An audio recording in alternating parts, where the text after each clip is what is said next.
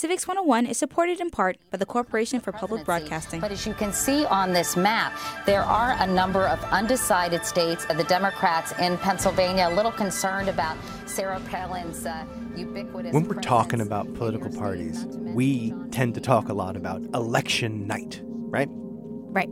And there's this moment that I think is the most exciting, and it's where they've got this giant map in the studio, uh, and there's an empty silhouette of a state, and then it flickers, and it snaps either red or blue. Yeah, that's when you, as a political person, your your heart either rises or sinks, right? When yeah. you see a state go for one candidate or another. Do you know when that started?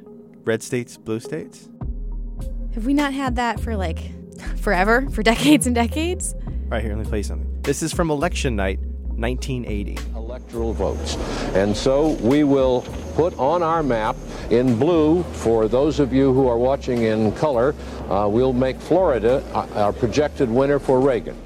Blue for Reagan? And this is nineteen eighty? Yeah, hold on. Check this out. The uh, color of those in now, red across the western rim, the Pacific rim of the United States for Bill Clinton, and just a few uh, blue spots on that map for George Bush. three hundred sixty-two. That was N B C coverage of the nineteen ninety-two election. Democrats used to be red, and then they sort of switched. One station switched it to red for Republicans because they said we're coloring it red for Reagan. Uh, in the nineteen ninety-six election, Clinton v. Dole, that was the first year that all three major networks had red for the G O P and blue for Democrats. But the terms red state, blue state, they did not enter our common parlance until... It appears that there will be a recount in the state of Florida. Uh, they still need to wait for, what is it, uh, overseas, overseas ballots. ballots. Bush v. Gore? Yeah, because of the closeness of that race, the ensuing recount, America had been staring at a red and blue map for days. Uh, I saw a Vox video about this, actually, and it said that David Letterman was one of the first. He made a joke about blue states and red states, and the term just stuck. A minute too soon. Here's how it's going to go. George W. Bush will be president for the red states. Al W. Gore will be president for the blue states. And, that's, that's and now Democrats embrace their blue. They put it in their campaign logos. We have terms like blue wave versus a red tide. And that division, that color polarity, is really new. It's hard for me to wrap my mind around this idea that a party can rebrand itself that quickly based on this arbitrary choice made by a news network. You think that's strange, Hannah? Hold on to your little purple hat. I'm Nick Capodice. I'm Hannah McCarthy. And this is Civics one oh one, and today we're talking about the Democratic Party. Capital D. What it is, what it was, what it will be. And if we're going to talk about how the party has evolved over the years, we have to say what they're all about today. So let's go with their own words in their twenty sixteen Democratic platform, the planks of which included addressing economic inequality, college debt, climate change, and access to health care. Uh, it is also today the party of inclusivity when it comes to issues like same-sex marriage, women's rights, and immigration. So let's go back now. The genesis of the Democratic Party. How did it start? The Democratic Party, to make things really clear, began actually as the Republican Party. Oh, come on. I know. I'm sorry. I know. This is Heather Wagner, by the way. She wrote the book, The History of the Democratic Party. So the Democratic Party was founded by Thomas Jefferson uh, and other men like him who were dissatisfied with the direction the country was going under uh, George Washington and John Adams. And they felt George Washington, John Adams, Alexander Hamilton were believers in a very strong central government. And Jefferson wants a smaller federal government with more power given to the states. And he is our first Democratic president, even though he was called, sorry again, a Republican. But pretty quickly, the name gets changed by his opponents, funnily enough. His critics said that he and his supporters were too much like the radical French, uh, who had sparked the French Revolution and led to bloodshed and violence in France. And as a critique, they were called this group of Republicans the Democratic Republicans. It was meant to be um, a diss. Jefferson and his supporters decided to adopt this almost as a point of honor and called themselves the Democratic Republicans. And this was the founding of what we know today as the Democratic Party. And how are their beliefs related to what we think of now when we think of Democrats? Okay, here's Keneshia Grant. She is a professor of political science at Howard University. So when we think about the Democratic Party at that time, we don't think of it anything like the Democratic Party at this time. The Democratic Party at that time is liberal with a lowercase l, as scholars say. Uh, and that means that they don't want to see the government being very active. The government should not be involved in your life telling you what to do. The government should just kind of be around to make sure that things don't fall apart, which is different from the party as we think about it today. We think about a Democratic Party today as one who's willing to step in to try to correct some of the perceived wrongs, they they might say, in the uh, economy, or some of the perceived wrongs in the way that we treat humans and these other kinds of things. How does it change? Because that to me is like one hundred eighty degrees. All right, we'll get there, and that is Keneshia's particular bailiwick. But first, there is a big shift, and it starts with Andrew Jackson in eighteen twenty-nine. By the time Andrew Jackson is president, uh, he has dropped the Republican from his affiliation. So he identifies himself as a Democratic candidate. Andrew Jackson was a Southerner. He was um, a slave owner. He was a war hero.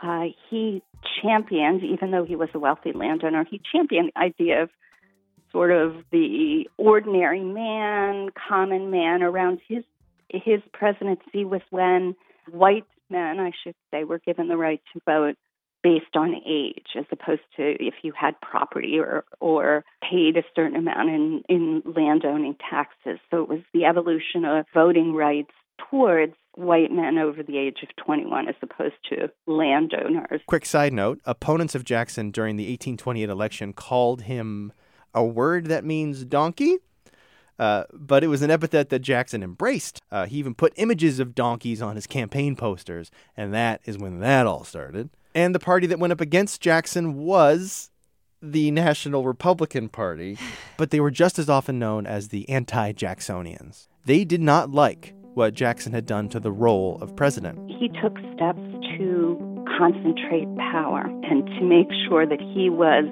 a very powerful executive. He had taken certain policies that really infringed on the rights of Native Americans and, and the rights of states, and this sort of sowed the seeds of what would gradually flare up into the start of the modern Republican Party, and also the the disagreements that flared out into the Civil War.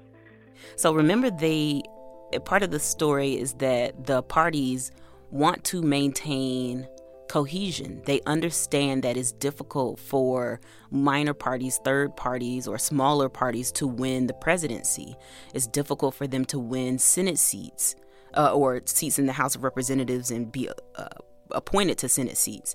And because they are worried about Uh, splitting their power, they are trying to do everything they can to, to remain together.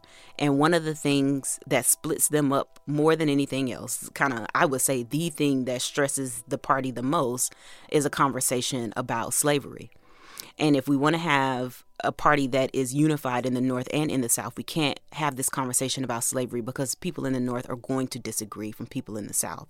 So we end up with these parties that exist in different ways because the one thing that they probably should be talking about, they are not talking about. So we end up with these cleavages kind of for that reason, where we have a Northern Democratic Party that looks different from a Southern Democratic Party. Uh, but eventually they do have that conversation. And we end up with a Republican Party that's more dominant in the North, because they have had the conversation to come down on the side of black people, come down against slavery for various reasons, again, uh, not all of them on the up and up, settled where we have a party, again, Republican Party in the North, a Democratic Party that's kind of dominant in the South. And then we have some kind of debate about who's going to win the West and what the farmers want and whether or not uh, the parties will be willing to bend to the demands of the people who are in the West and who now have the ability to vote and influence politics too.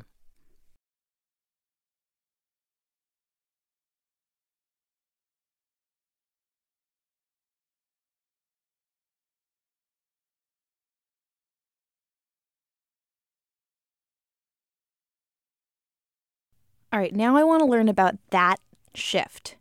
How does the party that is the party of slavery, the party of the Ku Klux Klan, become the party of the Civil Rights Movement, the party that gives us our first African-American president? So if you want to sound really smart with your friends, if you like know a political scientist and you want to get their gears going, you just say realignment, because uh, that that is the one word answer to that question. Realignment happens and the parties change. Um, and so the political scientists argue about how realignment happens. I'm in the camp of people who think realignment is a slow and gradual process. The short version is that America changes. So in the story that we've been telling up to this point, there are folks who uh, live in the South. There are folks who live in the North. Uh, we don't yet have like a large wave of immigrants coming into the United States. Uh, and so we get an industrial revolution. We get a world war. We get immigrants coming into the United States. And we don't yet in the nation have rules that are structured to prevent them from participating in the ways that we try to prevent them from participating now. And so it's kind of easier to get to citizenship, easier to get to participation in politics. And so a part of the answer about how the Democratic Party in particular becomes the party of the people as opposed to the party of the slave owners or the party of um, Southern business interests has to do with their decisions to or attempts to win elections, particularly, I would say, at the state and local level. Uh, and to, to speak to the needs of immigrants. Now, I do want to step in here and say that the North and the South are not just one unified thing. That's unfair. There were people who opposed slavery in the South, people who supported it in the North, whites-only signs, uh, other forms of segregation in schools, businesses, housing. Those existed in the North as well as the South. And as Keneshia told me, African-American voters are a huge part of the story. It's not just immigrants who are flooding into the cities. Black people are flooding into the cities. The Great Migration brings about six and a half million black people from the South into the North. And parties on the ground, local party leaders, mayors, aldermen, governors have to contend with how they might get this block of voters to support them as well, which makes them take kind of steps towards civil rights that they might not otherwise take. And then we have the Great Depression in the nineteen thirties. President Franklin Delano Roosevelt and his party, the Democrats, said people are suffering. We need to do something. And what they did was the New Deal. Relief, reform, recovery. This is more than a political campaign. It is a call to arms. What this did was further cement the notion that the Democratic Party is the party of big government spending on domestic programs and social welfare programs. But the civil rights movement, that initially was more allied by geography than by party. Almost one hundred percent of Northern Democrats in Congress supported the Civil Rights Act of nineteen sixty-four, but so too did eighty-five percent of Northern Republicans. Just nine percent of Southern Dems and zero Southern Republicans supported it in Congress. So here's Paddy Riley. He's a professor of history and humanities at Reed College. But I mean, I think the key thing is that the Democratic Party has just, it's no longer become possible for Southern um, white supremacists to remain in the party because the because the National Party has moved so hard on civil rights. I mean, and that's Johnson's, Lyndon Johnson's famous line, we lost the South for a generation. I mean, it turns out to be true, a generation and more at this point. Um, so I think effectively the South kind of becomes up for grabs um, because the, they're, they're not going to remain in the Democratic Party. So is someone going to capitalize on them? And the Republicans do. I mean, that's just what happens. I don't want to sound cynical here. Go ahead. Go ahead. It just kind of sounds like a big part of the reason that the Democrats completely reversed their positions on just about everything was not purely because of ideals, but to court voters? Well, I mean, I'm a political scientist, so I think everything is about political strategy, political expediency. Um, but yes, I, I think that one of the kind of biggest, broadest ways of understanding party history is that parties are trying to, one, maintain themselves, um, and then parties as groups who are willing to court coalitions in order to keep or maintain power. Black people are here. uh, they want to have some kind of intervention on civil rights. We're not opposed to that. That seems like it could be okay for us.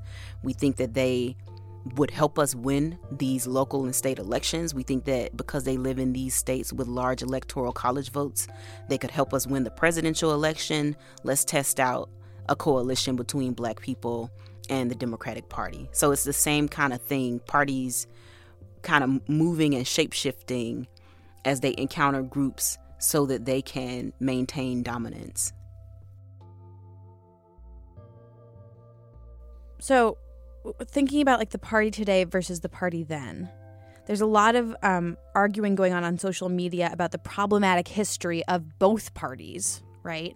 And I'm just wondering, like, given how different the parties are today from how they were at their genesis, is that even fair to do? Yeah, people taking the Democratic Party to task for being the party of the K K K. Uh, I asked Patty about that specifically. That accusation, in some sense, it seems like it has power, partly because maybe we are just not open and public enough about just how deep and powerful the history of white supremacy is in the United States. You know, um, it shouldn't be possible for us to continue to, like, romanticize the past. So, you know, those accusations seem to have power just because we need to be more open.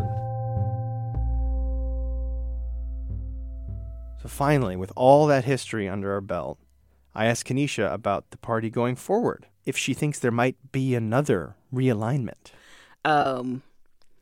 The Democratic Party is a big tent party. Keep these coalitions in mind. The Democratic Party has to please immigrants, Black people, gay people, uh, progressive white people. Like, they just, just business interest for some people. Like, people, there's just so many groups of people they have to be worried about. When you think about the Democratic Party or any party, particularly in a national election, they have to get in a room and fight it out. A party platform's only so long, and, you know, not everybody's going to read it, but it, it matters a lot to the party, and it matters a lot to the messaging of the party. And so how do I say I really care about uh, urban development and I really don't like displacement of people as a result of gentrification? In some instances, that stuff is going to be in conflict. And so the Democratic Party has this difficult road to travel because they have to please all these different groups of people, and these different groups of people have different interests.